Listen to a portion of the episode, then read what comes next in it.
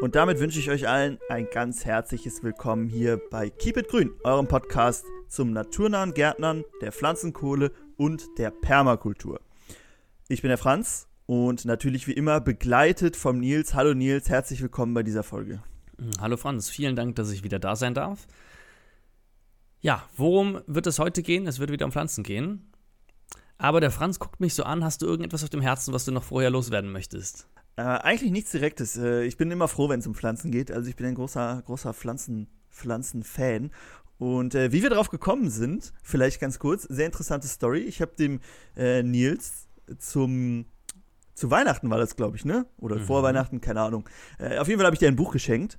Und äh, weil wir hatten, wir haben ja auch, ich habe ja ein paar Mal Bücher vorgestellt und du, ähm, vielleicht habe ich es auch schon mal im Podcast erzählt und du hattest nie Bücher zum Vorstellen. Und jetzt äh, hattest du eins. Und da waren so ein paar Mischkulturen für den Balkon drin. Und da haben wir uns gedacht, Mischkulturen ist ja ein großes Thema in der Permakultur. Für viele so das Erste, womit sie die Permakultur verbinden. Äh, wenn, wenn ihr unseren Podcast hört, und das tut ihr ja offenbar, dann wisst ihr natürlich, Permakultur ist noch viel, viel mehr, aber es ist trotzdem ein wichtiger Punkt. Und ich glaube auch beim naturnahen Gärtnern, wenn man gar nichts mit Permakultur zu tun hat, sind Mischkulturen ein wichtiger Punkt, um den Garten eben noch diverser, naturnäher zu gestalten, weil in der Natur haben wir ja auch eine Mischkultur und ihr habt es vielleicht schon erraten und im Titel gelesen, es geht heute um Mischkulturen.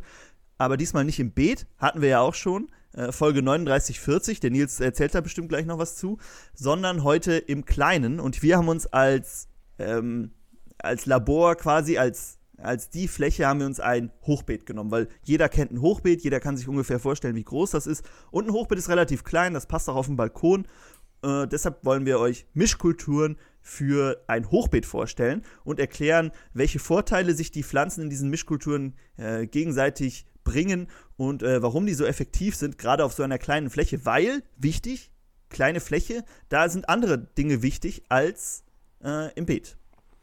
Ganz genau. Der Franz hat es gerade schon angesprochen. Wir hatten schon eine Folge. Verzeih. Wir hatten schon eine Doppelfolge sogar, 39 und 40. Und ähm, die Kategorien, durch die wir damals durchgegangen sind, die sind natürlich jetzt immer noch wichtig. Da ging es ja auch darum, was macht eine Mischkultur aus und woran kann ich erkennen, ob verschiedenste Pflanzen gut miteinander können. Aber genau wie du gesagt hast, einige Dinge sind weniger wichtig und dafür sind andere Dinge umso wichtiger. Das Buch, von dem Franz erzählt hatte, heißt übrigens Permakultur auf dem Balkon. Ich bin halb durch. Ich bin auch jemand, der ein, auch ein Sachbuch von vorne bis hinten Wort für Wort durchliest. Äh, du nicht, Franz, oder? Du bist jemand, der, der springt und blättert äh, dahin, wo es ihn gerade hintreibt. Genau, also ich habe äh, relativ, also meine Bücher sind zu 90% Sachbücher. Das heißt, ich hole mir meistens mehr Sachbücher, als ich komplett lesen kann, weil ich jetzt auch nicht jemand bin, der es schafft, ein Buch an einem Tag zu lesen. Und deshalb mache ich so, dass ich mir, äh, wenn ich so Bücher habe, lese ich mir immer die Sachen durch, die gerade für mich interessant sind. Und deshalb habe ich die meisten Bü Bücher gar nicht zu 100% gelesen, sondern irgendwie immer nur die Sachen, die, die mich interessieren. Und immer, wenn ich was nachgucken will, wie so eine kleine Bücherei, gehe ich dann hier zu meinen Büchern und gucke mir an, ah, okay, da könnte was Interessantes drinstehen. Und dann lese ich, lese ich den Abschnitt dazu. Aha, na gut. Also ich kann bisher sagen, das Buch gefällt mir ganz gut. Ich bin, wie gesagt, bei der Hälfte ungefähr. Sobald ich es durch habe, dann kann ich ein ähm, finales Feedback dazu geben. Mir ist auf jeden Fall schon mal aufgefallen, äh, das Kapitel über Pflanzenkohle ist natürlich viel zu kurz gekommen und auch ein naja, aus meiner äh, Sicht äh, etwas verfälscht dargestellt. Aber vielleicht in einer anderen, in einer anderen Folge dazu mehr. Äh, lass da machen, wir mal, machen wir mal eine Klarstellung zu. Genau, sowas darf nämlich sich nicht in der, in der Welt verbreiten. so, nun aber zurück zur Mischkultur. Ich würde einmal ganz kurz zusammenfassen, was, worum ging es in Folge 3940. Ähm, wenn ihr mehr darüber wissen möchtet, solltet ihr sie euch anhören. Da haben wir viel Gedankenschmalz reingesteckt. Mm, und deswegen nur kurz die Übersicht. Woran erkenne ich, beziehungsweise fangen wir erstmal ganz, ganz vorne an, was ist eigentlich eine Mischkultur? Eine Mischkultur, das sind verschiedenste Pflanzen, die wir zueinander pflanzen. Also zum Beispiel, wenn ich jetzt eine Tomatenpflanze auf der einen Seite habe und eine Kartoffel auf der anderen Seite, dann kann ich die natürlich einzeln in Töpfe pflanzen oder ich kann sie zusammenpflanzen. Aber, und die können sich gegenseitig helfen, aber das Beispiel, was ich gerade aufgemacht habe, ist nämlich ein schlechtes Beispiel, denn Kartoffeln und Tomaten können zum Beispiel nicht gut miteinander wachsen. Und genau deswegen sollten wir uns äh, anschauen, ob die Pflanzen alle miteinander kompatibel sind, ob die sich mögen oder nicht. Weil, wenn wir nämlich die richtigen Pflanzen zusammensetzen, dann sind die nicht nur neutral zueinander, sondern die können sich auch gegenseitig unterstützen und dann dafür sorgen, dass wir noch bessere Erträge haben, gesündere Pflanzen, weniger Krankheiten und so. Genau. Erste Kategorie, wonach man schauen muss, ist äh, die Bodenbearbeitung und die Bodenbedeckung. Also, äh, wenn wir jetzt vom Garten ausgehen in der Mischkultur. Ne? Es gibt Pflanzen, die lockern den Boden auf, zum Beispiel, die holen Nährstoffe aus tieferen Bodenschichten. Hm, das ist jetzt hier bei uns im Hochbeet natürlich komplett irrelevant, weil der Boden, mhm. den wir dort einfüllen, der ist ja sowieso durchmischt, der ist normalerweise locker. Hm, deswegen ist das eine Kategorie, auf die wir gar nicht achten müssen. Vielleicht Dann, noch mal ganz hm? kurz, ganz kurz vorab, wie so ein Hochbeet überhaupt aufgebaut ist. Also ein Hochbeet besteht auch aus verschiedenen Schichten. Wir haben dazu einen Ratgeberartikel bei keepitgrün.de, den ich frisch, frisch fertig gemacht habe, wenn die Folge online ist. Da könnt ihr das gerne nochmal angucken, da ist auch ein schönes Schaubild dazu. Also ein Hochbeet besteht aus verschiedenen Schichten und genau wie beim Hügelbeet ist die unterste Schicht äh, sind äh, Äste und Stöcke, die noch gar nicht verrottet sind. Und so, je weiter man nach oben kommt, umso verrotteter ist das Ganze, umso besser für das Wachstum der Pflanzen. Aber die Pflanzen wachsen gar nicht bis in den normalen Boden unten durch. Also es ist nicht einfach ein Behälter, der mit normaler Erde gefüllt ist, äh, sondern die haben wirklich nur ihren Platz da oben, wo sie wachsen können. Genau. Und wenn wir hier von einem Hochbeet sprechen oder von Mischkulturen in einem Hochbeet, das Ganze kann man natürlich auch in großen Blumentöpfen anwenden. Da muss man das halt etwas verkleinern. Und ich weiß gar nicht, hatten wir das schon angeteasert, ganz am Ende dieser Folge, beziehungsweise in der zweiten Hälfte, wenn wir einmal die Theorie kurz durchgesprochen haben, dann gehen wir auf unsere äh, liebsten Kombinationen die wir euch gerne mit ans Herz legen würden, ein. So, damit wir schnell zu den Beispielen kommen, gehen wir schnell durch die Theorie durch. Erst habe ich gesagt, Bodenbearbeitung nicht so wichtig. Das zweite ist Beikrautmanagement, ne, dass zum Beispiel Unkräuter, wie sie genannt, immer noch öfters genannt werden, was man aber nicht mehr machen sollte, weil das sind ja Beikräuter, also Kräuter, die wir nicht gewollt haben, aber die da sind. Das ist auch, würde ich sagen, eher zweirangig und irrelevant, wenn ich ein. Ich anders. Findest du? Sehe ich anders, ja. Also in meinem Hochbeet, äh, was ich zuletzt gebaut hatte, da war der ähm, Beikrautdruck genauso hoch wie äh, bei den Pflanzen drumherum. Äh, vielleicht nicht unbedingt äh, in den ersten Monaten, aber je länger sich das hinzieht und vor allem, wenn es draußen irgendwo im Garten oder so ist und nicht auf dem Balkon, dann sehe ich das, glaube ich, ist das ähnlich. Ja gut, ich hätte jetzt gesagt, weil man an das Hochbeet wahrscheinlich öfters besucht als ein normales Gartenbeet und man kommt ja leichter dran, das heißt, man muss sich nicht bücken da ist die, das Bikeout-Management weniger wichtig als äh, auf dem Feld zum Beispiel. Okay, aber dann ist es nicht wich weniger wichtig, weil, weil weniger da ist, sondern weil du einfach mehr machst. Okay. Genau, genau. Dann äh, dritte Kategorie Strukturen und Rankhilfen. Da, die können wir natürlich auch noch zur Hilfe nehmen. Das heißt, wir haben einige Pflanzen, die zum Beispiel hoch in die Höhe schießen, wie zum Beispiel Sonnenblumen, und dann können sich da andere rankende Pflanzen entlanghangeln. Können wir auch im Hochbeet benutzen. Müssen wir natürlich aufpassen, passt das von der Größe? Wo steht unser Hochbeet? Ist das auf einem Balkon oder eine Terrasse, wo es eine Bedachung gibt zum Beispiel? Ähm, genau. Vierte Kategorie, Schädlinge äh, anlocken, verscheuchen, einfangen, verwirren. Das ist und bleibt sehr relevant, sowohl im Beet als auch im Hochbeet. Jetzt fragt man mhm. sich, hä, Schädlinge locken? Warum soll ich denn Schädlinge locken? Das kann äh, ganz hilfreich sein, wenn ich zum Beispiel eine Pflanze habe, die ähm, die die Schädlinge ganz gerne mögen. Und ähm, dann gehen die alle auf diese eine Pflanze und dann ist das so eine kleine Opferpflanze. Und dann sind die anderen Pflanzen drumherum äh, davon verschont, beziehungsweise für uns ist es natürlich auch einfacher dann, äh, die Schädlinge, naja, mit denen umzugehen, wenn wir wissen, die, ist nur auf die, die sind nur auf dieser Pflanze, ob wir sie jetzt absammeln mh, mm, oder ob sich dort dann, ähm, ähm, ja, schädlingsbekämpfende Insekten ansiedeln. Oder ob wir sie einfach lassen, ne? wenn wir die Pflanze eh opfern, dann Genau, richtig, richtig. Ja. Ähm, aber auch verwirren, also, ne, dass man mhm. praktisch die, die Pflanzen, die man hat, die man äh, schützen möchte, dass man die versteckt zwischen anderen, dass die Schädlinge die gar nicht finden können. Die, ähm, die Gemüsepflanze, die wir schützen möchten. Dann äh, fünfte Kategorie, Krankheiten unterdrücken, denn äh, bestimmte Pflanzen sorgen dafür, dass sich bestimmte Krankheitsbilder weniger häufig ausbilden. Da ist eine ganze Ecke an Theorie dahinter. Aber so viel sei gesagt, ähm, wenn man die richtigen Pflanzen miteinander kombiniert, kann man dafür sorgen, dass bestimmte Krankheitsbilder, wie zum Beispiel Pilze, ähm, ja, den Pflanzen vom Leibe bleiben. Letzte Kategorie aus, den, aus der Doppelfolge, da ging es um Nützlinge anlocken und unterstützen. Nützlinge, einmal natürlich diejenigen, die unsere Pflanzen bestäuben, also Bienen, Hummeln und so weiter und bestäubende Insekten. Und äh, auf der anderen Seite natürlich Schädlingsfeinde. Also wenn wir irgendwelche zum Beispiel parasitären Insekten dabei haben, die dann die Schädlinge, die auf unseren Pflanzen sind, ähm, fressen oder ihre Eier dort reinlegen, dann wird dadurch natürlich der Schädlingsdruck bekämpft und wir haben mehr äh, Gemüse übrig, was dann nicht von Schädlingen gefressen wurde. So, Wie gesagt, einige davon sind wichtiger als andere für das Hochbeet.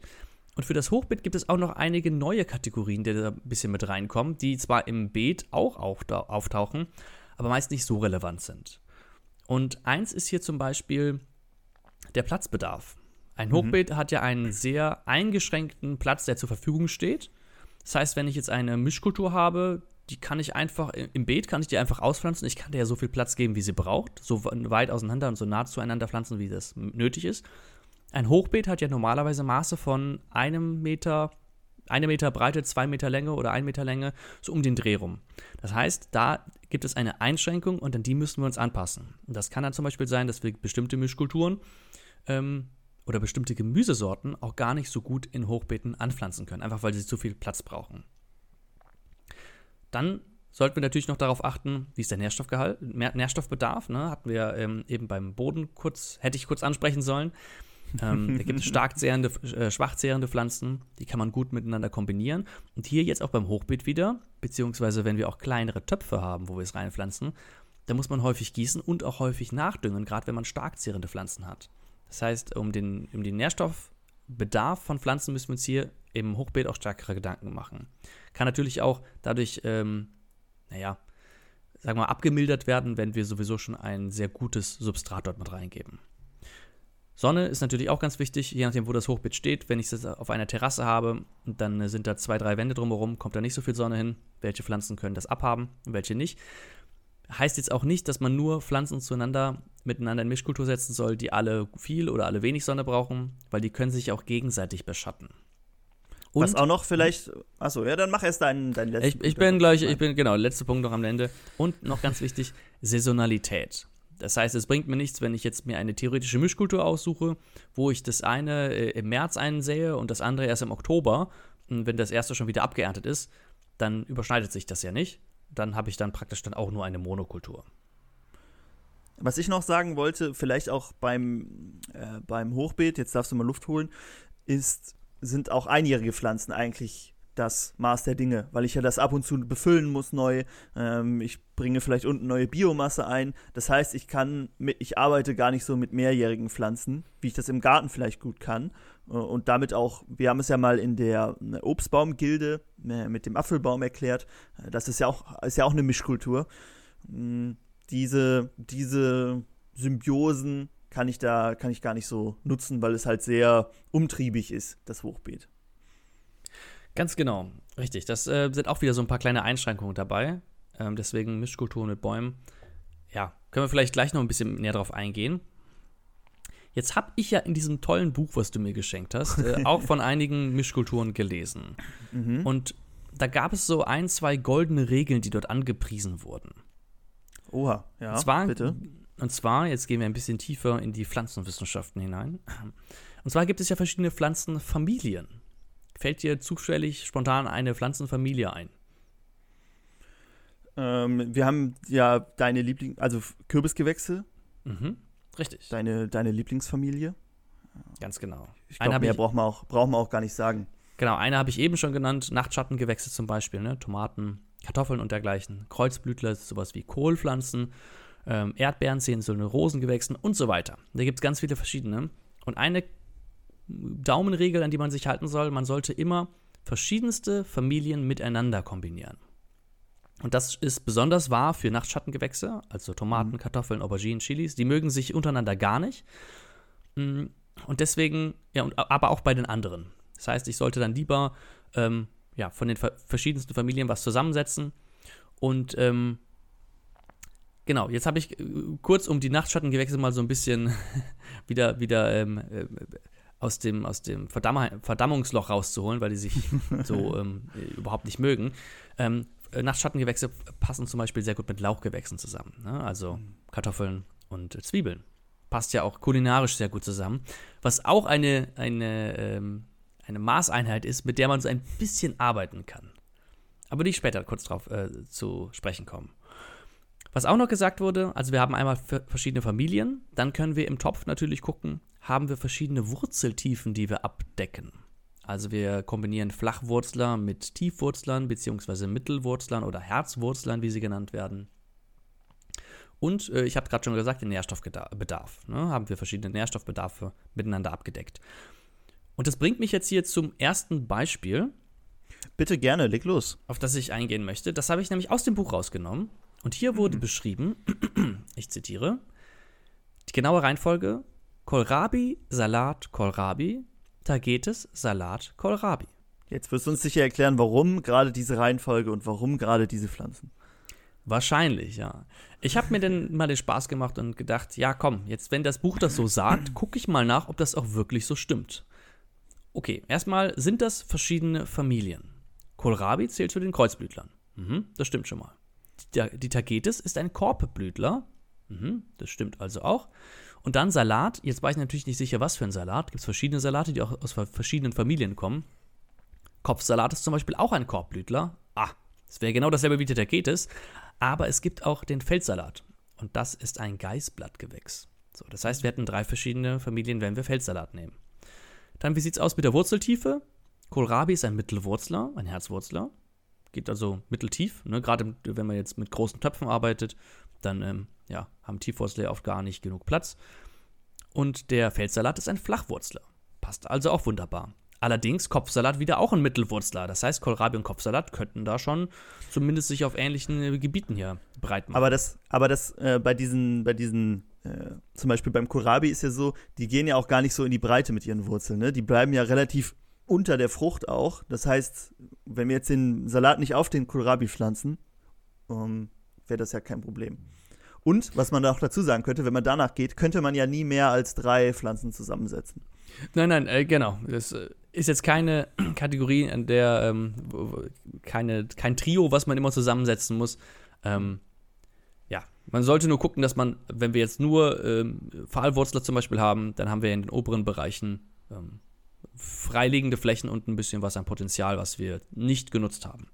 Mhm. So, jetzt habe ich, äh, ich habe mir richtig viel Mühe gegeben, für Tagetes die Studentenblume rauszusuchen, was für eine Wurzeltiefe sie hat und es gibt es einfach nicht. Ich habe nirgendwo herausgefunden, was für eine Wurzeltiefe die Tagetes ist. Ich habe einfach nur herausgefunden, dass sie Wurzeln hat und ähm, warum wir jetzt auch die Tagetes mit einpflanzen, weil Kohlrabi kann man futtern, äh, äh, Salat kann man auch aufessen, Tagetes, hm, noch nie gehört. Kann man Tagetes essen? Ich weiß es nicht, ich habe es noch nicht probiert. Ich würde mal eher Nein sagen. Aber Tagetes ist da, um vor Schädlingen zu schützen. Und ich habe gerade die Wurzeln angesprochen. Wenn ein Schädling, zum Beispiel Nematoden, gibt es ja so kleine Würmchen im Boden, die die Wurzeln anfressen und auffressen können. Und wenn die die Tagetes-Wurzel anfressen, besonders die französische Tagetes, dann werden dort Giftstoffe freigesetzt, die die Nematoden ähm, töten. Und die Nematoden locken die, glaube glaub ich, auch an, oder? Habe ich das falsch im Kopf? Ähm, das kann gut sein. Was ich auf jeden Fall ähm, gelesen habe und auch selbst am eigenen Leib erlebt habe, war, dass die Tagetes Schnecken anlockt. Mhm. Wenn wir Tagetes, genau, also wenn wir Schneckenprobleme haben, dann am besten eine Tagetes da reinpflanzen, dann sammeln sich die Schnecken immer auf der Tagetes, weil die anscheinend am leckersten schmeckt für Schnecken. Und dann bleiben die anderen Pflanzen, naja, nicht komplett verschont, aber eher verschont. Ne? Und dann, wie gesagt, wenn man da mal eine Nachtsammelaktion macht, wenn man zu viele Schnecken gerade im Hochbeet hat, jetzt auf der Terrasse, da schafft man es ja nicht, ein gutes Bio-Ökosystem ähm, aufzubauen mit äh, Fressverhalten und so weiter. Dann ist das auf jeden Fall auch einfacher. Und mhm. deswegen, genau, dann habe ich mir die alle drei angeguckt und dachte, ja, hört sich eigentlich ganz sinnig an. Also das erste Partnerrezept Kohlrabi-Salat und Tagetes. Wie ist da die Reihenfolge, wie das gepflanzt wird? Hast du dir da auch was angeguckt? Also welche, zu welcher Jahreszeit setzt sich was raus? Ah, das habe ich jetzt leider nicht äh, nachgeschaut. Ähm, ich würde mal davon ausgehen, die Tagetes ist ja eine Blume, die meines Erachtens mehrjährig ist. Deswegen äh, würde ich mal denken, dass die ähm, dann im Beet bleibt, beziehungsweise man kann sie auch umtopfen. Da kommen wir gleich auch noch drauf zu sprechen. Ich habe nämlich auch ein paar Kräuter rausgesucht, die auch mehrjährig sind. Und das hatten wir auch in der Mischkultur-Folge. Äh, dass mehrjährig und einjährig auch nicht immer so einfach zu kombinieren ist, besonders wenn man zum Beispiel den Boden auseinandernehmen muss. Wie, wie ist das mit, den, ähm, mit dem Einfluss aufeinander? Du hast jetzt gesagt, okay, die, der Vorteil ist hier, dass wir viel auf engem Raum pflanzen können, aber haben die auch noch positive, positiven Einfluss aufeinander, abgesehen von der äh, Tagetis? Ja, also einen negativen Einfluss haben sie auf jeden Fall nicht. Und das ist schon mal, das ist schon mal die halbe Miete. Das ist auch schon mal was. Ja. Genau. Äh, es gibt nämlich eine ganze Liste an Pflanzen, die sich äh, hassen, an äh, mhm. ja, Pflanzfeinden, wenn man so möchte. Zum Beispiel Bohnen und Zwiebeln oder Bohnen und Erbsen mögen sich überhaupt nicht. und die wachsen dann schlechter, wenn sie miteinander gepflanzt werden. Ähm, genau dasselbe wie ähm, Fenchel, Knollenfenchel, mit so gut wie fast allem anderen. Fenchel mag äh, keine anderen Pflanzen, sehr allelopathisch. Und interessanterweise auch, wie gesagt, einige Kräuter. Zum Beispiel Schnittlauch kann man nicht mit Bohnen pflanzen oder Petersilie kann man nicht mit Nachtschatten pflanzen. Und wenn man es schon einmal geschafft hat, dass man zumindest keine Feinde zusammenpflanzt, wie gesagt, dann ist die halbe Miete schon mal drin. Mm, und dann, ja, äh, müsste man jetzt gucken. Ich habe jetzt bei denen nicht genau nachgesucht, äh, was jetzt, ob, ob da jetzt noch irgendwelche anderen Prozesse stattfinden. Mm, ich würde mal sagen, wahrscheinlich ist es eher das, Platz, äh, die, das Platzargument gewesen von Kohlrabi und Salat zueinander. Und da geht es um die äh, Schädlinge fernzuhalten. Beziehungsweise, äh, die blüht ja auch sehr schön, deswegen kann ich mir gut vorstellen, dass das auch noch einen sehr ästhetischen Mehrwert für das Hochbeet gerade auf dem Balkon hat. Man kann natürlich damit auch immer argumentieren, dass man vielleicht Bestäuber eventuell anlockt, ne, mit äh, Blumen. Äh, wenn man äh, insektenbestäubende Pflanzen zusätzlich noch hat. Okay, ich mach mal weiter. Äh, also war jetzt, war jetzt schon sehr ausführlich dein erstes Beispiel. Und ich habe ein Beispiel, was wir alle wahrscheinlich hoffentlich kennen. Und zwar die drei Schwestern. Die kann man nämlich auch auf dem Balkon bzw. im Hochbeet anpflanzen. Denn die äh, Wunder der modernen Zucht haben es erlaubt, dass es von vielen Pflanzen auch kleinere Versionen gibt, die äh, dann weniger Platz brauchen und die ich somit auch äh, auf kleinem Raum anpflanzen soll. Also, wer es nicht kennt, ich wiederhole es nochmal. Wenn ihr das genauer nachlesen wollt, ich habe auch dazu einen Ratgeber geschrieben. Schaut da gerne bei keepitgrün.de vorbei und dann oben unter Naturnahes Gärtnern. Und dann haben wir auch extra einen Ordner, einen Reiter Mischkulturen. Und da ist auch das Drei-Schwestern-Ensemble drin. Also, los geht's. Drei Schwestern sind Kürbis, Mais und Bohne. Äh, kommt ursprünglich aus Südamerika, von den Mayern, May, Mayern, von den Maya. Und hier äh, ist es so, dass die Pflanzen sich gegenseitig auch unterstützen. Der Nils hat es eben angesprochen, es gibt Pflanzen, die äh, Rankhilfen sind. Das ist hier in diesem Fall der Mais, eine sogenannte Spalierpflanze, die wächst relativ hoch. In unserem Fall nicht ganz so hoch wie der richtige Mais, also der normale. Ähm, dann haben wir äh, den Kürbis, der relativ äh, flach wächst, ein äh, bodenbedeckendes Gewächs ist und äh, damit dafür sorgt, dass weniger aus dem Boden äh, verdunsten kann, also weniger Wasser verdunsten kann. Damit bleibt der Boden feuchter. Außerdem unterdrückt der Beikraut. Das heißt, auch obwohl wir gut an das Hochbeet rankommen, müssen wir, müssen wir weniger äh, Beikraut entfernen. Und zu guter Letzt haben wir auch noch äh, die Bohnen. Die wachsen am Mais hoch und sorgen dafür, sind Schwachzehrer und äh, Stickstofffixierer, die, die binden mit Hilfe von Knöllchenbakterien, die im Boden sind, äh, Stickstoff aus der Luft und können den dann auch an andere Pflanzen äh, zum Teil abgeben, wenn sie abgeerntet sind, aber auch schon während dieses Prozesses. Äh, ist im Hochbeet nicht ganz so wichtig, dass hier noch Stickstoff zusätzlich gebunden wird, äh, aber ist doch ein netter Nebeneffekt, also äh, nehmen wir auf jeden Fall mit. Äh, wie funktioniert das Ganze? Ich habe es ein bisschen anders aufgebaut. Ich bin so den den Ablauf im Jahr durchgegangen und wann, wann wir was zu tun haben. Das Ganze fängt Ende März an. Also, wenn ihr das ausprobieren wollt, habt ihr noch äh, zwei Monate Zeit. Und da fange ich an, die Kürbisse und den Mais vorzuziehen. Den Mais deshalb, weil der muss halt schon eine gewisse Größe haben, wenn ich die Bohnen setze. Jeder, der mal Bohnen gepflanzt hat. Früher in der Grundschule, so hat man es ja schon mal in so Watte gemacht, dass man so eine, äh, eine Bohne genommen hat und Wasser drauf gekippt hat. Äh, die wachsen sehr schnell. Deshalb muss der Mais eine gewisse Größe haben. Außerdem kommt er mit der Kälte am Anfang auch nicht so gut zurecht. Das heißt, ich ziehe ihn drinnen vor. Den Mais. Die Kürbisse auch. Kürbisse brauchen relativ lange, bis sie dann später wachsen und uns auch Früchte bringen. Deshalb ziehe ich die beide Ende März vor. Mitte Mai ich denke, jeder, der im Garten arbeitet, äh, kennt dieses Datum. Die Eisheiligen sind um und äh, wir können, wir gehen davon aus, dass es keinen, keinen starken Frost mehr gibt und wir können alles raussetzen. Das heißt, die Kürbisse und die, den Mais, äh, den setze ich raus. Im Hochbeet, wahrscheinlich ist es eine Kürbispflanze am Ende, die irgendwie in der Mitte steht und drumherum setze ich dann die Maispflanzen, die ja auch schon eine gewisse Größe haben. Und wenn ich das eingesetzt habe, um den Mais, setze ich ein paar Bohnen die muss ich nicht vorziehen, die kann ich so in die Erde bringen und äh, die wachsen dann am Mais hoch. Deshalb ist wichtig, dass Stangenbohnen und keine Buschbohnen sind. Genau, ich habe mir auch hier für, äh, ja, Nils, Entschuldigung, als erstes darfst du. Du hast gerade gesagt, die Bohnen muss man in die Erde setzen. Das ja, auf die Erde, Entschuldigung, ist natürlich, äh, ist natürlich falsch. Ein Lichtkeimer, richtig. Bohnen äh, immer auf die Erde setzen, weil sie das Licht zum Keimen brauchen. Genau. Ähm, jetzt hast du mich rausgebracht. Äh, genau, ich wollte sagen, welche, welche Sorten ich mir rausgesucht habe. Und zwar ähm, beim Kürbis den Busch Delicata. Das war 2003 der Speisekürbis des Jahres. Hat äh, sehr schöne Kürbisse, ist die sind auch nicht so groß wie unsere Atlantic Giants. Das heißt, äh, auch auf einem relativ kleinen Fläche kann ich diese Kürbisse, äh, Kürbisse wachsen lassen. Es ist ja auch nicht so schlimm, wenn der an den Seiten äh, beim Hochbeet runterwächst oder wenn er auf meinem Balkon sich ein bisschen äh, den Platz sucht, den er braucht. Ähm, das kann der gut ab und wenn wir dafür den Platz haben, ist das ja kein Problem. Und für den Mais, äh, bei den Bohnen habe ich es ja schon gesagt, ich würde Stangenbohnen nehmen, Gartenbohnen heißen sie auch. Und für den Mais würde ich äh, Bierpaw heißen die, also Bären, Bärenpfötchen. Äh, da sieht, äh, sieht der Kolben auch wie so eine Bärenpfote auch aus von der Form. Ähm, der wird nicht ganz so hoch, also wer normalen Mais kennt, auf dem Feld gesehen hat, der wird ja zwei, drei Meter, kann der schon hoch werden. Äh, und dieser hier wird nur ein Meter bis ein Meter fünfzig hoch. Äh, dann haben zwar unsere Bohnen nicht ganz so viel, um gen Himmel zu wachsen, aber dafür äh, haben wir auch genug Platz äh, auf unserem Balkon. Wir müssen sie auch abernten. Wenn wir jetzt ein Hochbeet haben, das ist ein Meter hoch und dann geht es nochmal einen Meter hoch. Wenn der Mais jetzt dann nochmal drei Meter hoch wachsen würde, dann bräuchten wir eine richtige Leiter, um ganz nach oben zu kommen. Und wenn die Bohnen dann auch bis oben wären, äh, finde ich das schon ganz gut mit der kleineren, kürzeren ähm, Maisvariante. Der Vorteil beim Mais ist ja auch, dass der Kolben nicht oben auf der Spitze wächst, äh, sondern eher so auf der Hälfte. Aber genau, das war, war mein, mein, mein erster Vorschlag an Mischkultur.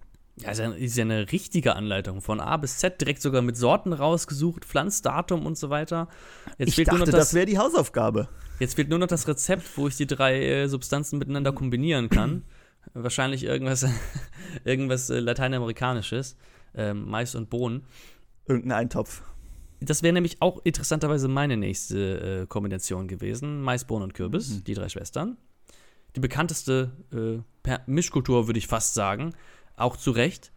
Äh, auch weil der Kürbis mit drin ist. Ich habe aber noch aufgeschrieben, dass alle Pflanzen relativ tiefe Wurzeln haben. Das heißt, äh, gut, beim Hochbeet, das hat ja immer gewissen, eine gewisse Höhe von eigentlich einem Meter, das sollte das okay sein, aber wenn wir Pflanztöpfe nehmen, müssen wir darauf aufpassen, ähm, das kann nicht immer funktionieren. Wenn wir, wenn genau. wir zu flache Pflanztöpfe haben, dann funktioniert das nicht so gut, beziehungsweise die Pflanzen werden dann kleiner und dann müssen wir häufiger gießen und was ich eben sagte, häufiger auch nachdüngen. Und gerade beim Düngen, ähm, ja, haben wir auch eine gewisse mh, mm, Regelmäßigkeit zu beachten, beziehungsweise Unregelmäßigkeit zu gewissen äh, Situationen, in gewissen Pflanzstadien brauchen Pflanzen mehr Nährstoffe als zu anderen.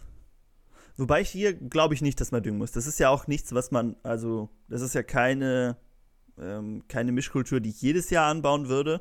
Und ein Hochbeet hat ja den Vorteil, dass es eben sehr viele Nährstoffe zur Verfügung stellt, weil wir ja Kompost mit drin haben und auch neue, neue äh, organische Substanz, die verrotten kann. Deshalb ist es, glaube ich, nicht so, dass man hier düngen müsste. Ah ja, äh, da, da kommt immer so unser gedanklicher Unterschied raus. Als wir die Folge besprochen hatten, dass wir die machen wollen, war mein Ursprungsgedanke, dass wir Mischkulturen in Blumen töpfen. Und für mich ist ein Blumentopf immer das, wo einfach Erde drin ist. Ähm, haben wir jetzt zu äh, Hochbeeten ausgeweitet, weil das einfach relevanter ist für die meisten Leute. Da hast du natürlich recht. Ähm, aber wie gesagt, Mais und Kürbis sind beide Starkzehrer, sollte man auf jeden Fall beachten. Genau, und auch. Hast, hm? Ja, sag du ruhig erst. Und du hast es auch gesagt, Zwergvarianten. Es gibt auch, ähm, da steht bei den Varianten dann oft buschig mit bei. Also wenn ich eine Kürbispflanze habe und da steht buschig mit bei, das ist dann die, die wir ähm, holen sollten und keine, im Idealfall keine rankende. Weil ja, es ist natürlich gut, wenn der Kürbis, beziehungsweise er darf auch äh, das Hochbeet runterranken, aber auf dem Balkon habe ich ja meistens nicht so viel Platz. Das heißt, ich habe ja noch andere Töpfe. Ähm, von daher wäre es besser, wenn er sich auf sein Beet, auf seinen Platz beschränkt. Ich habe auch noch eine letzte Kombination, die ich hinzufügen würde. Die passt nämlich sehr gut zum Kürbis. Und äh, das ist die Katzenminze. Mhm. Wir hatten ja eben kurz besprochen, dass bestimmte Pflanzen äh, Schädlinge fernhalten und Nützlinge anlocken. Und die Katzenminze macht das auch. Äh, kannst du dir vorstellen, was für ein Nützling die Katzenminze anlockt? Ja, Katzen natürlich. Ganz genau. Katzen werden angelockt und ich denke, das ist doch schon mal ein großer Mehrwert und deswegen würde ich auf jeden Fall versuchen, Katzenminze äh, mit in, in die Kombination nicht, welchen, mit reinzunehmen. Welchen positiven Einfluss die Katzen dann haben, aber. Na, einen seelischen, einen, einen seelischen positiven Einfluss äh, für den Gärtnernden. Okay. Sehr gut. Ich würde sonst zur nächsten Kombination gehen, die ich vorbereitet habe.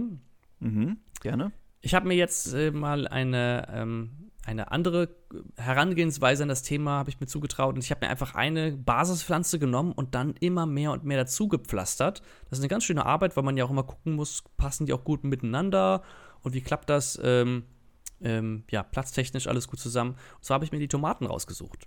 Tomate, mm. das beliebteste Gemüse der Welt, hatten wir auch mal in der, lustigerweise als zweites Thema in der CO2-Folge ähm, drüber gesprochen. Tomaten, Nachtschattengewächs, hm, eher schwer zu kombinieren. Nichtsdestotrotz funktioniert es. Ähm, erstmal, warum sind Nachtschattengewächse nicht so gut zu kombinieren? Weil die haben Wurzelausscheidungen und Düfte, die behindern sich gegenseitig. Das heißt, man darf sie nicht zusammenpflanzen. Mit den Wurzeln behindern sie die Wurzeln von anderen Nachtschattengewächsen, aber auch eben durch die Düfte. Äh, das heißt, wenn wir zum Beispiel die Nachtschattengewächse, also Tomaten und Kartoffeln, in Töpfen haben, können die sich auch negativ beeinflussen. Das heißt, sogar die Töpfe muss ich weit auseinandersetzen.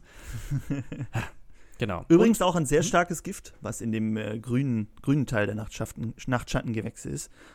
Also bei Tomaten zum Beispiel. Äh, das ist natürlich nicht so hoch konzentriert, aber ist ein sehr starkes Gift. Oha. Ja, ist nämlich, äh, sind dafür aber sehr anfällig für Schädlinge, Nachtschattengewächse. Und zwar für ähnliche Schädlinge, wahrscheinlich Schädlinge, die, dieses, äh, die eine Resistenz haben gegen dieses Gift. Für das, Menschen, meine ich. Also ein, so. ein Menschen, ein Menschen, ah, für Menschen okay. ist es sehr giftig. Ach, so weit gehen wir also schon. Also wir möchten hier keine, keine, okay, auf keine falschen Ideen kommen, aber wie gesagt, besser die Pflanzen dann nicht essen. so. Jetzt habe ich mir angeschaut Tomaten und was direkt in den Kopf kommt natürlich, Tomate, Basilikum. Das liest man auch überall. Basilikum, Tomate, beste ähm, Pflanzenpartnerschaft. Und dann habe ich immer gedacht, ja, warum eigentlich? Ne? Das heißt ja immer, das Basilikum lockt dann irgendwelche Insekten an und, und ähm, äh, ja, verschleiert die Tomatenpflanze durch ihren Geruch vor Schädlingen.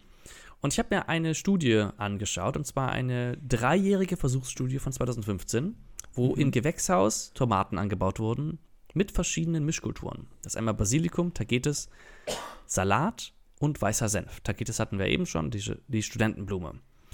Und da kam heraus, dass besonders der weiße Senf und auch die Tangetes äh, Wurzelnematoden gut unterdrücken können. So. Mhm, mh. Und zwar, ähm, die hatten einen, die hatten bis zu 50% Unterdrückungsrate. Ich weiß jetzt nicht, wie die das quantifiziert haben. Ich denke mal einfach die Anzahl bzw. den Schaden. Das heißt, weißer Senf hört sich interessant an. Äh, und Tagetes sowieso würde ich mit dazu setzen. Eine Tagetes, wenn wir die Tagetes sowieso schon ähm, in anderen, in einem anderen Hochbeet haben, zum Beispiel in dem, was wir eben mit Kohlrabi hatten, ähm, ja, muss ich jetzt nicht in jedes Hochbeet reinsetzen, dann würde ich einfach den weißen Senf mit reinsetzen. Dann habe ich aber geguckt, Tagetes, was gibt es da sonst noch so? Da gab es eine Studie von 2019 und die hat festgestellt, dass sie gegen die Schildlaus hilft, also gegen eine weiße Fliege, hm, also Läuse, ne, in einer gewissen Weise. Ähm, und das heißt, dass die ähm, da geht es ja gar nicht unbedingt mit den Wurzeln in, ähm, im selben Beet sein muss, sondern auch einfach nur in der Nähe. Wie gesagt, deswegen würde ich einfach das Nachbar, ähm, Nachbarhochbeet nehmen, was ich dann damit ähm, ja, bepflanzen würde. Tomaten funktionieren auch wunderbar mit Lauch und Möhren. Ähm, deswegen wäre meine Kombination, weil wenn wir jetzt einfach nur Tomaten und weißen Senf haben, das ist ja auch etwas Krautiges eher, ähm, könnte man eher Tomaten, Möhren und Lauch zusammen und dann mit Basilikum unterpflanzen, weil Basilikum einfach lecker ist und dazu passt natürlich weißen Senf dazu und ich denke, dann ist das Hochbeet auch schon voll. Hierbei kann man auch beachten, hochwachsende Pflanzen sollte man eher in die Mitte setzen, damit, wir, mhm. damit die nach oben können und das, das Licht gut einfangen können. Und am Rand des Hochbeetes könnte man zum Beispiel eher sowas wie die Möhren setzen, die ja nicht so hoch werden, damit die auch ein bisschen Licht mit abbekommen. Unter den Tomaten kann es natürlich sein, dass die Möhren dann etwas verkümmern, aber das ist okay, weil die, ähm, weil die Tomaten richtig gut mit den Möhren klarkommen. Ähm, und wie gesagt, wenn wir die dann an die an den Rand setzen, dass die auch ein bisschen Sonne abbekommen, dann sollten sie auch zufrieden sein. War's das zu der Mischkultur? Das war's zu der Mischkultur. Ich habe ein paar mehr noch vorbereitet. Äh, ich habe auch noch eine. Hast du auch einen? Okay. Ja, ja, ich habe ja jetzt eine vorgestellt. Aber wir müssen auch ein bisschen auf die Zeit gucken. Also. ähm, interessant auch, dass du Studien dazu gefunden hast. Äh, Finde ich natürlich immer spannend. Ähm, wir sind ja auch gerade dran, äh, zum Thema Pflanzenkohle eine durchzuführen. Also, wenn es da Neues gibt, äh, halten wir euch da auch auf dem Laufenden. Ist auch gar nicht so einfach. Also, mhm. einfach zu dem Allgemeinthema gibt es gar nicht. Es gibt immer nur sehr spezielle Studien zu Kombination von Tomate mit Rosmarin oder ähm, Kombination von Rosmarin mit Tagetes.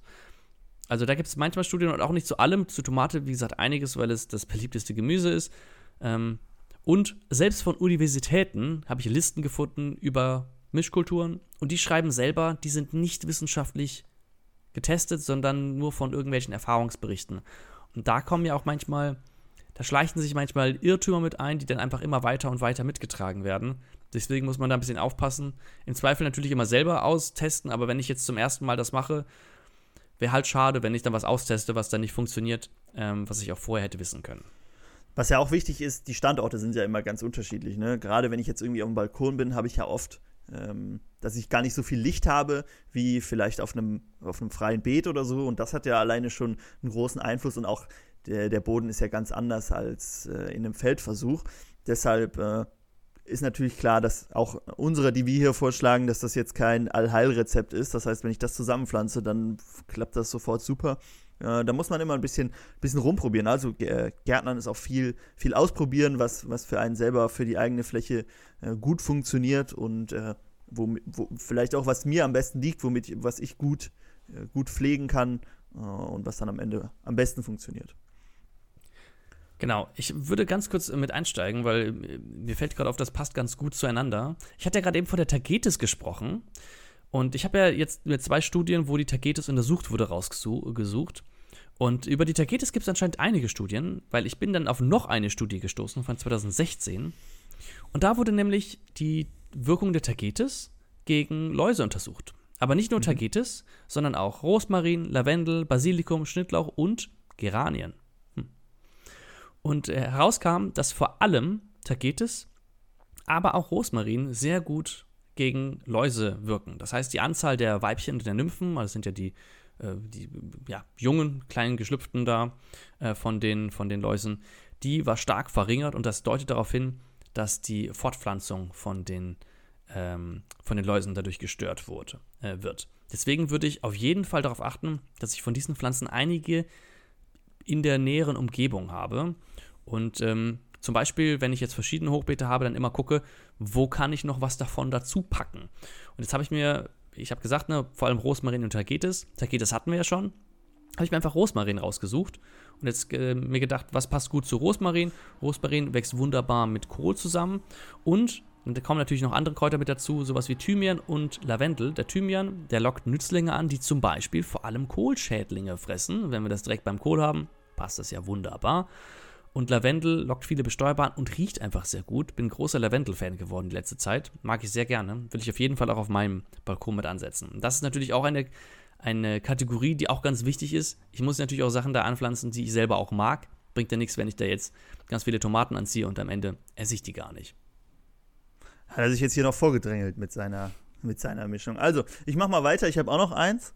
Und dann kannst du ja noch vielleicht ein, ein paar Zusätze raushauen, die äh, du sagst, die noch spannend sind. Also, meine zweite Mischkultur sind äh, Zucchinis und Zwiebeln. Ähm, die Vorteile Vielleicht mal ganz kurz, warum wir die äh, zusammensetzen. Zucchinis ähnlich wie beim Kürbis, vielleicht nicht ganz so extrem, weil wir eine sehr buschige Pflanze hier nehmen, dass der Boden äh, bedeckt ist und vor Austritt, Austrocknung geschützt ist. Und die Zwiebel äh, kann sehr nah mit Zucchinis zusammengesetzt werden und vielleicht auf dem Balkon nicht so ein Problem, aber bei einem Hochbeet, was draußen steht, kann es schon mal sein, dass wir auch Mäuse äh, Wühlmäuse im Beet haben.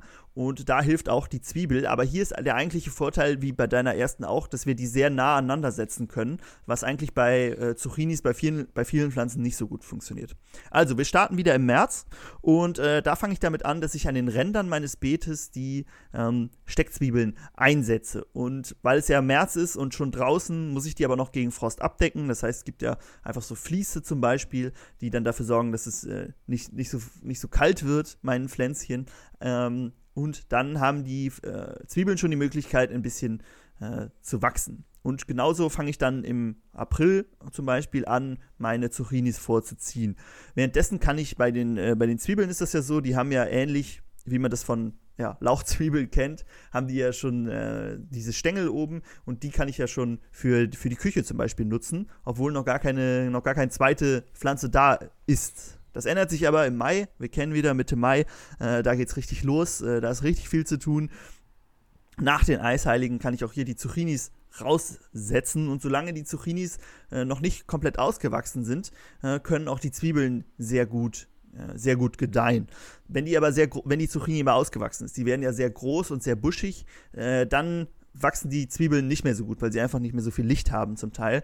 Und da muss ich die dann ernten. Das heißt aber, sie sind aber auch schon so weit, dass ich sie gut essen kann. Äh, das heißt, wenn die Zucchini komplett ausgewachsen ist, ernte ich die Zwiebeln, weil wenn die zu, zu sehr im Schatten sind, dann können die schnell faulen. Und wer schon mal eine Zucchini-Pflanze hat, also eine, eine gute Zucchini, äh, kann auch schon genug Zucchinis liefern, dass ich davon äh, mehr als genug habe für, für, meinen, äh, für meinen Haushalt. Deshalb äh, würde ich hier auf jeden Fall bei einer, äh, bei einer Pflanze bleiben. Und wenn das Ganze dann äh, um ist, das heißt, äh, es geht gehen Winter zu, Spätherbst, September, Oktober, dann wächst auch die Zucchini nicht mehr und ich kann Winterspinat einsetzen und dann auch über den Winter aus meinem Beet einen Ertrag ziehen in Form von Spinat, Winterspinat. Ach, klasse. Klasse, gefällt mir. Besonders, weil gerade in den Wintermonaten lieg, liegen ja Flächen auf Brach, sowohl im Garten als auch ähm, auf dem Balkon. Und äh, da dann was draufzusetzen, wo ich dann doch im, idealerweise in den kalten Winter, Wintermonaten äh, von zehren kann, finde ich ja zum Beispiel bei äh, Rosenkohl und ähm, mm, ja. ach, wie heißt es, Mangold äh, sehr schön. Die kann man auch sehr spät ernten. Ähm, war ja auch ein ganz äh, ein, ein häufiges Missverständnis, dass man immer denkt, ja, früher haben die Leute vor allem im Winter gehungert. Die haben dann eher im Frühjahr gehungert, ne, wenn die ganzen Sachen, die noch am Feld standen, auch wirklich alle weg sind und auch die Vorräte weg sind. Ähm, hört sich auf jeden Fall sehr lecker an zueinander. Habe ich mir nämlich auch gedacht. Wie sieht es denn bei dir aus? Hast du noch ein paar, äh, die du uns so, so schnell, schnell raushauen willst an äh, Mischkulturen? Ich habe nämlich auch noch eine Frage an dich. Ach, sehr gut. Ja, ich habe, mir ist noch was aufgefallen. Ich habe mir so, so einzelne Kombinationen rausgesucht. Gerne. Und zwar, was ich öfters gelesen habe, dann wird gesagt, ja, wenn wir das eine pflanzen und das andere dazu, dann schmeckt es besser. Okay. Jetzt weiß ich nicht, wie das getestet wurde, ob das getestet wurde oder ob man sich das nur einbildet. Und ein Beispiel dafür war ähm, Radieschen mit Salat. Radieschen ist eine Falle für Flohkäfer, ja, so mhm. kleine Käferchen. Ähm, und wenn man daneben Salat hat, soll der Salat besser schmecken. Wäre ich mal interessiert, zu einer Doppelblind-Studie damit durchzuführen, zu gucken, ob es wirklich einen geschmacklichen Unterschied gibt. Mhm. Genau, was ich. Ähm, oh ja, noch eine letzte Sache. Ähm, und zwar hab ich, äh, haben wir ja in der letzten Folge über drei organische Dünger gesprochen. Die besten drei organischen Dünger. Ähm, Zumindest bis jetzt.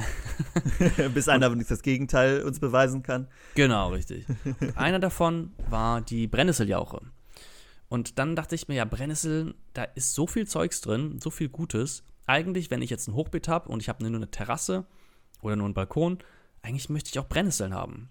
Ja, kann ich Brennnesseln nicht auch mit in eine, in eine Mischkultur mit reinnehmen? Und dazu findet man einfach nichts. Äh, mhm. Mischkulturen sind immer nur Gemüse oder Kräuter oder Bäume. Und sowas wie Brennnessel taucht da selten auf.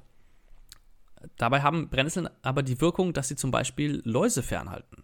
Meinst du, jemand hat schon mal eine Mischkultur mit Brennnesseln auf einem Balkon aufgebaut? Ähm, ja. Ich kenne sogar jemanden. Ah, e extra mhm. oder kamen die auf einmal? Nee, extra mit angepflanzt. Äh, bei mhm. meiner Mutter. Der äh, Balkon wurde sehr, sehr schön ähm, gestaltet mit ganz vielen verschiedenen Pflanzen und da haben die auch in alle Töpfe möglichst viele verschiedene Sachen reingebracht und da auch einfach irgendwelche, ein, ein Löwensamen mit eingepflanzt und eine Brennnessel und ähm, alles Mögliche. Ähm, und die wächst da auch ganz gut. Und ich meine, eine Brennnessel hat ja auch einen direkten Mehrwert. Man kann sie ja verzehren. Man kann Spinat rausmachen, man kann Tee rausmachen und man kann Jauche rausmachen. Und wie gesagt, sie hält auch die Läuse fern. Ähm, deswegen, du hattest ja gesagt ähm, einmal, dass bei dir die Kapuzinerkresse immer von Läusen befallen ist. Vielleicht solltest du mal ein bisschen Brennnessel dazwischen machen. Stimmt, das ist eine gute Idee. Und Brennnesseln sind äh, Heimat für sehr viele Schmetterlinge, also Raupen, die dann natürlich später zu Schmetterlingen werden. Ähm, deshalb auch, auch für unsere Nützlinge eine sehr spannende Pflanze. Ganz genau. Wie gesagt, ich habe nicht viel zu gefunden. Was ich aber herausgefunden habe, ist, dass wenn wir Pfefferminze neben Brennnessel pflanzen, dann soll die Pfefferminze wieder ein besseres Aroma bekommen. Und vielleicht war das der Grund, warum bei uns auf der Fläche damals die Pfefferminze, da hatten wir ja, oder Minze sollte ich lieber sagen, hatten wir zwei verschiedene. Ähm, weißt du noch, welche das waren? Boah, müsste ich nachgucken. Ja, ähm, aber habe hab ich, hab ich in der Folge schon mal erzählt. Genau, irgendeine pelzige und eine nicht so pelzige. Und die waren beide sehr schmackhaft. Und vielleicht waren sie so schmackhaft, weil da so viele Brennnesseln drumherum waren. Und natürlich auch so lausfrei. Unser Garten war ja auch ziemlich lausfrei. Vielleicht auch, weil da so viele Brennnesseln überall waren. Wer weiß es. Das stimmt, aber Minzkäfer hatten wir. Vielleicht gibt es da ja auch eine Pflanze gegen. Ja, vielleicht. Ne? Ähm, vielleicht ist sie eine von den folgenden und wir können das feststellen. Ich hab, hätte nämlich jetzt die für eine, für meine Mischkultur auf dem Hochbeet Sellerie, Karotten und Tomate. Die können gut zueinander, äh, äh, die können gut miteinander wachsen. Und dann Pfefferminze und Brennnessel dazu. Ne, jetzt, um die Brennnessel irgendwo mit einzubauen.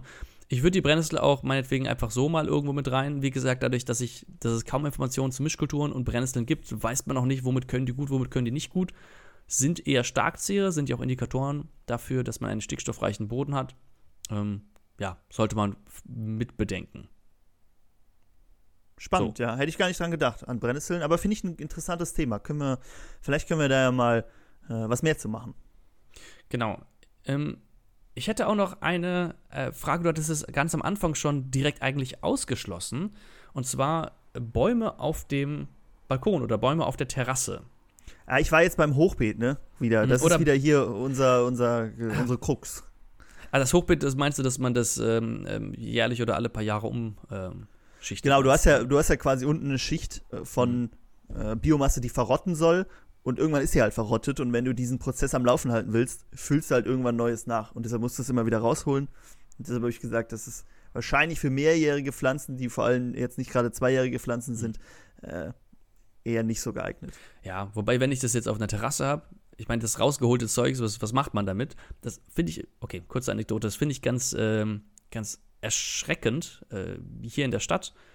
Wenn ich jetzt mit einigen Leuten spreche, die auch auf ihrem Balkon Pflanzen haben, die beschweren sich dann immer, dass sie die alte Erde ähm, immer wegschmeißen müssen. Und ähm, also das ist, das ist praktisch so ein Gesetzesgesetz. Wir haben die Erde, die laugt dann nach einem Jahr aus und dann wird die Erde weggeschmissen und sich neue Erde gekauft.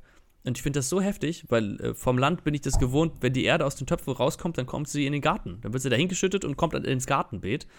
Ähm, und deswegen hätte ich jetzt bei einem, und das würde ich zum Beispiel auf keinen Fall machen wollen, ich würde dann eher die Erde versuchen zu recyceln, beziehungsweise wieder mit Nährstoffen anzureichern. Mm, und in so einem Hochbeet auf einer Terrasse würde ich dann in dem Fall einfach oben neue Erde mit drauf machen und immer wieder nachdüngen. Also da wäre mir das jetzt zu viel Erde, die rauskommt, die dann irgendwo anders wieder hin muss. Ja, aber das ist ja auch nicht das Ziel. Also du holst die Erde ja nicht raus, um sie wegzutun. Du holst sie raus, legst was drunter und packst die Erde wieder oben drauf. Weil es sackt ja auch stark, äh, sackt ja auch stark ab, das Hochbeet. Hm. Ja. Ja, weiß ich nicht, ob ich mir so viel Arbeit machen würde. Aber sei es mal, sei es mal dahingestellt. Ähm, sagen wir mal, wir hätten jetzt einen Topf Würdest du auf, äh, auf eine Terrasse, würdest du da einen Baum anpflanzen? Ah, kommt ein bisschen drauf an. Ne? Gerade so Olivenbäume sind ja ganz beliebt, äh, irgendwie sich auf, auf einen äh, Balkon zu stellen.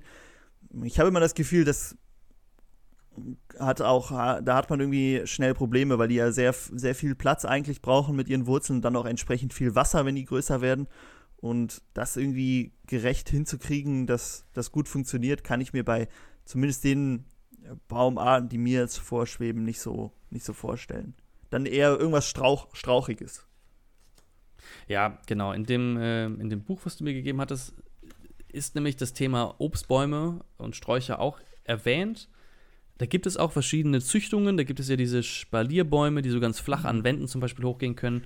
Und auch welche, wie heißen sie? Äh, ja, Zwergobstbäume, die dann nur einen Meter hoch werden. Das mhm. kennt man, glaube ich, als Orange oder Zitrone, werden die oft irgendwo hingestellt in kleinen genau, Töpfen. Ja, ja, ja. Sowas kann funktionieren. Ähm, aber genau, ich hätte dann nämlich auch jetzt das Bedenken, einmal, äh, die sind dann super anfällig für Trockenheit. Und bezüglich jetzt Mischkulturen, wenn wir, der Topf wird ja mit Sicherheit zu klein sein für den, für den Baum, weil ein Baum ja normalerweise viel größer ist. Und da dann noch eine Mischkultur mit reinzubringen, wenn du mal so einen richtig durchwurzelten Topf hast vor dir, dann ähm, äh, kann ich da nicht mit dem Finger mit reindrücken, mehr reindrücken. Und da dann noch was drauf zu pflanzen, wird wahrscheinlich auch schwieriger. Deswegen würde ich jetzt äh, Bäume und sowas auch weiter nach hinten schieben. Wenn euch das Thema allerdings interessiert, Mischkultur zu Bäumen, hatten wir schon zwei Folgen zu gemacht. Einmal Folge 31 zum Apfelbaum, die Apfelbaumgilde. Und Folge 66, die Walnussgilde mit langem A. Ich bin immer noch erschüttert, dass es dir zu viel Arbeit ist, Erde aus dem Hochbeet zu holen und da ein paar Äste reinzulegen und die Erde wieder drauf zu schippen. ich bin faul, ja. ja. Okay, ich habe auch noch eine Frage. Hm, mhm. Wenn du mit deinen, mit deinen äh, Mischkulturen sonst durch bist? Ich bin durch. Okay, und zwar haben wir es, es kam vielleicht schon so ein bisschen durch, aber was denkst du denn, wie wichtig äh, eine Fruchtfolge bei Mischkulturen ist? Weil Fruchtfolge ist, bezieht man ja meistens eher auf ähm, Monokulturen, weil man sagt, okay, die laugen den Boden sehr einseitig aus, weil die Pflanzen alle die, den gleichen Nährstoffbedarf haben. Um, ähm, und es lockt halt auch die gleichen Schädlinge an. Das heißt, wenn ich jedes Jahr die gleichen Pflanzen setze, habe ich Probleme, weil die Schädlinge sich natürlich jedes Jahr auf, aufs Neue immer weiter vermehren können und es werden immer die gleichen Nährstoffe entzogen. Was sagst du denn bei Mischkulturen? Ist da eine Fruchtfolge wichtig oder kann ich da jedes Jahr einfach das Gleiche anbauen? Wenn man es so macht, wie äh, der Franz es gerade skizziert hat, wenn ich also immer die Erde raushole, ähm, und sagen wir mal, wir wechseln die Erde zum Beispiel auch aus oder mischen da was Neues runter, ist es, glaube ich, weniger starkes Problem. Wenn das nicht passiert, wenn wir dieselbe Erde haben, dann sollten wir auf jeden Fall eine Fruchtfolge haben. Sollte man im Zweifel sowieso lieber immer machen, denn zum Beispiel bei Kreuzblütlern kann das, äh, können sich sonst Schädlinge im Boden absetzen, beziehungsweise werden, wird der Boden einseitig ähm, ja, belastet, entlaugt und das ähm, ja, kann dann im zweiten Jahr schon bemerkbar werden. Deswegen würde ich da auch eine gute Folge mit reinbringen. Ist natürlich dann schwierig, aber was mache ich denn jetzt für eine, für eine Fruchtfolge, wenn ich so eine große Mischkultur habe, wo schon eigentlich alles mit drin ist, äh, dass ich gar nicht alles auswechseln kann. Also, dass ich bestimmte Pflanzenfamilien einfach im nächsten Jahr noch mit reinnehmen muss, äh, weil ich die ja schon vorher hatte. Ähm, es gibt wahrscheinlich keine Ideallösung, aber die großen, vor allem stark zehrende Pflanzen und Pflanzen, die stark von äh, bestimmten Schädlingen befallen werden können, oder wenn ich einen Schädlingsbefall hatte schon in diesem Jahr, dann sollte ich sie auf jeden Fall wechseln. Okay, ja, also ich habe da auch keine äh, finale Antwort. Kommt wahrscheinlich stark auf die Mischkultur an, die ich anbaue. In der Landwirtschaft sind das ja meistens eher zwei Pflanzen und bei uns geht es ja hier ab drei oder so erst los. Äh, deshalb kommt wahrscheinlich, äh, kommt auch da stark drauf an. Würde mich mal interessieren, was ihr da, davon haltet. Ähm, also schreibt uns gerne mal, vielleicht habt ihr auch Erfahrungen schon. Ich habe es ja eben gesagt, zum Beispiel bei den drei Schwestern, die brauchen halt sehr viele Nährstoffe. Äh, und da bei dem äh, Hochbeet versucht man ja so ein bisschen den Humusaufbau immer am Laufen zu halten, der auch wieder Nährstoffe bringt. Aber ob das reicht, äh, weiß ich auch nicht. Gerade wenn man nur von dem davon ausgeht, dass Nährstoffe über das Verrotten von äh, holziger Biomasse kommt, da kommt ja jetzt nicht so viel bei rum. Deshalb glaube ich, so, so, eine, so eine Mischkultur. Äh, die Mayas haben das übrigens immer nur drei Jahre gemacht und dann haben sie es zehn Jahre brach liegen lassen. Ähm, von daher glaube ich nicht, dass man da auf Dauer mit, mit leben kann. Aber finde ich spannend. Schreibt uns gerne, was ihr dazu denkt. Genau, ich habe ja noch einen äh, interessanten Fakt vergessen zu der Brennnessel, den würde ich gerne raushauen. Beziehungsweise ich würde gerne einen, äh, das Buch einmal zitieren. Ähm, Brennnesselwurzeln beinhalten sogenannte Saponinen, die das Wachstum anderer Pflanzen fördern. Wachsen Brennnesseln unter einem Apfelbaum, hat das eine positive Wirkung auf den Geschmack und die Haltbarkeit der Äpfel. Da kommt das Thema wieder, der Geschmack wird wieder angesprochen. Wie gesagt, ich weiß nicht, wie und ob das getestet wurde. Haltbarkeit wurde hoffentlich getestet. Ähm, aber wachstumsfördernde Wirkung der Brennnesseln, das scheint ja eigentlich, dass sie in keiner äh, Mischkultur fehlen sollte. Brennnessel. Ich glaube auch nicht. Ich glaube, das, was, also ich glaube ja, Brennnesseln sehen halt sehr lahm aus. Ne? Ist ja so ein, so ein äh, nur, nur hauptsächlich Blätter. Ähm, und sie pieksen halt. Und ich glaube, deshalb sind sie halt nicht so beliebt. Und sie können halt sehr stark alles bewuchern, äh, weil sie halt sehr konkurrenzstark gerade auf so stickstoffhaltigen Böden sind. Deshalb, vielleicht kommt da der schlechte Ruf her. Aber vielleicht sollten wir es uns zur Aufgabe machen, den Ruf der Brennnessel zu verbessern. Genau, vor allem in Frankreich. Vor allem in Frankreich, aber auch auf unseren äh, Balkon. Ja, vielleicht sollten wir mal hier so ein, äh, wer, wer, jetzt den, den Hint nicht verstanden hat, der hört sich mal die letzte Folge mit den drei organischen Düngern an und zur auch. Da hat der Nils was sehr Spannendes rausgefunden. Vielleicht sollten wir uns da mal mit ein paar französischen Offiziellen zusammensetzen. Okay, ich sehe, die Zeit äh, schreitet mit großen Schritten voran. Äh, ich glaube, wir könnten hier sehr lange auch über Mischkulturen diskutieren. Äh, wir haben jetzt sehr viel vorgestellt, aber vielleicht auch ein bisschen diskutieren, was gut funktioniert und was nicht. Aber das können wir in einer der nächsten Folgen weiterführen. Nils, vielen Dank für, deine ganzen, für deinen ganzen spannenden Input. Ich habe äh, hab schon gemerkt, dass du dir viel Mühe gegeben hast. Und wenn ihr Themenvorschläge habt oder äh, irgendwelche Infos, dann schreibt uns gerne an podcast.keepitgrün.de, äh, immer mit Bindestrichen zwischen keep, it und grün. Ansonsten würden wir uns sehr freuen, wenn ihr unseren Podcast bewertet. Bei kann man ja inzwischen bei, glaube ich, allen, so ziemlich allen Podcast-Anbietern machen und uns abonnieren, denn dann verpasst ihr keine neue Folge mehr, wenn wir hier den Ruf der Brennnessel wiederherstellen oder ihn auch zunichte machen. Wer weiß, was wir hier noch rausfinden. Also bleibt gespannt. Ich freue mich auf die nächste Folge. Äh, langsam äh, startet das Gartenjahr wieder. Und äh, ja, dann habt eine schöne Woche. Bis zum nächsten Mal. Ciao. Tschüss.